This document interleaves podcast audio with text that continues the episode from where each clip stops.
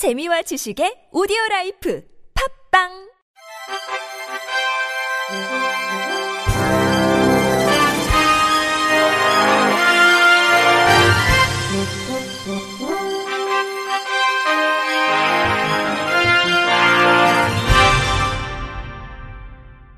청취자 여러분 안녕하십니까? 3월 25일 목요일 KBRC 뉴스입니다.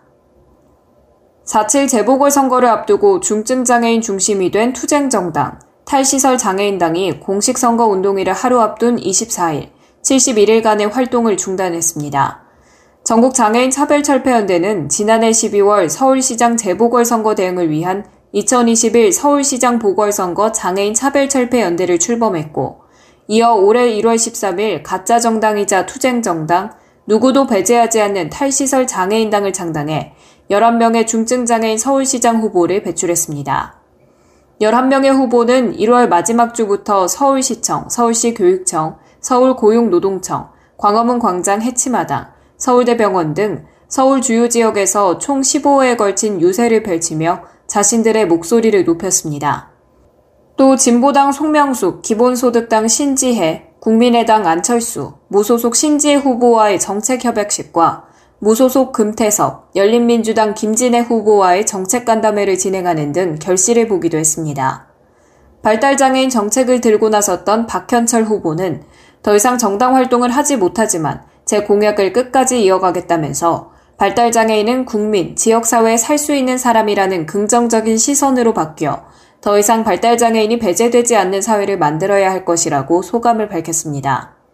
건강권 공약을 피력해왔던 박정숙 후보는 이번 정당 활동을 통해 건강권을 다시 한번 생각하게 됐고 살아가면서 얼마나 많은 차별, 불편함이 있었는지를 깨달았다면서 대형 병원에 장애인이 혼자 휠체어를 타고 가서도 진료와 치료를 받을 수 있도록 시설이 바뀔 수 있도록 끝까지 투쟁할 것이라고 강조했습니다.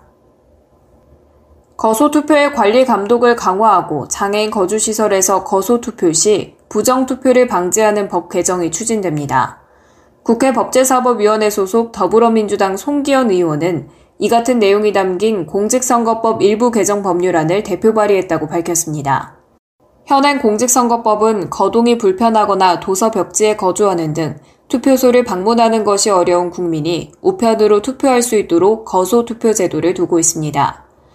거소투표자를 10명 이상 수용하고 있는 장애인 거주시설의 경우 해당 시설의 장은 별도의 기표소를 설치해야 하지만 참관인은 후보자 측이 원하는 경우에만 한 명을 두도록 하고 있어 투표의 공정성이 훼손될 우려가 있다는 지적이 제기돼 왔습니다.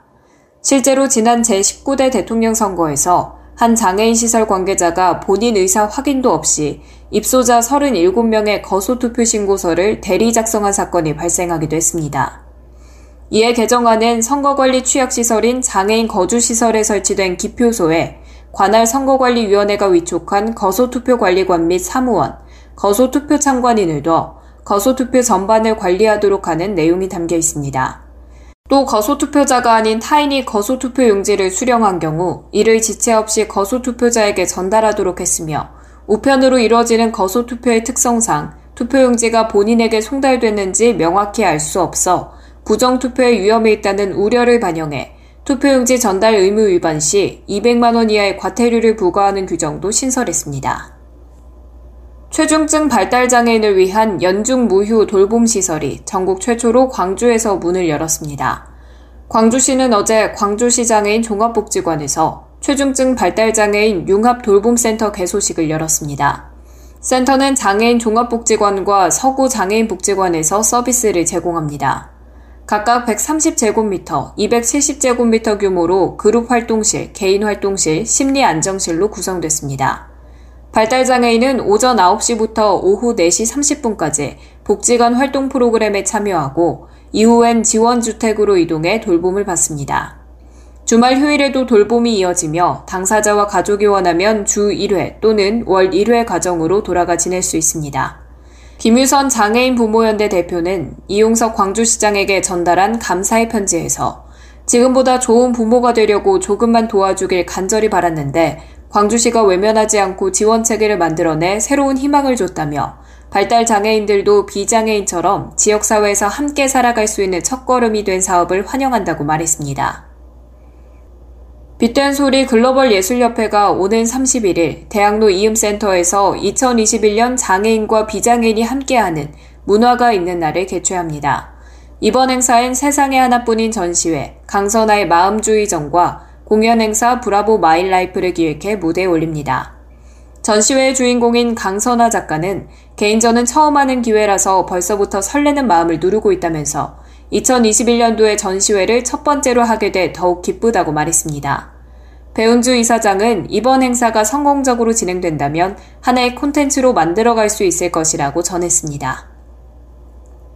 충북 증평군 장애인연합회는 지역 장애인들을 대상으로 풍물놀이 교실을 운영합니다.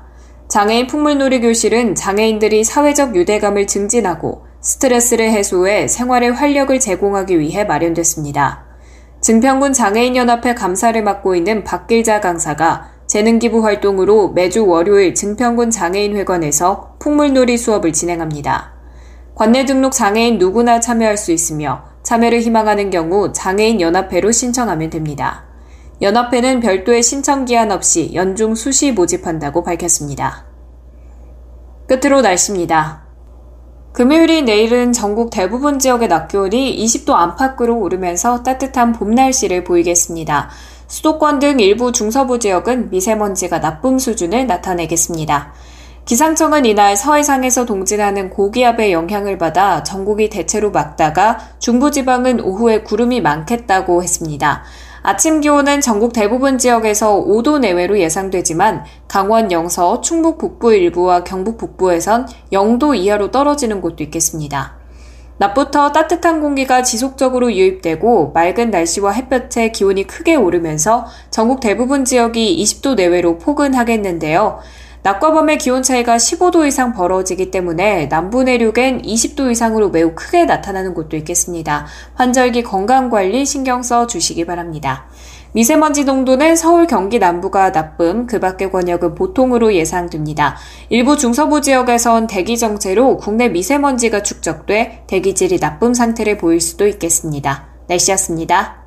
이상으로 3월 25일 목요일 KBRC 뉴스를 마칩니다. 지금까지 제작의 이창훈, 진행의 최유선이었습니다. 고맙습니다. KBIC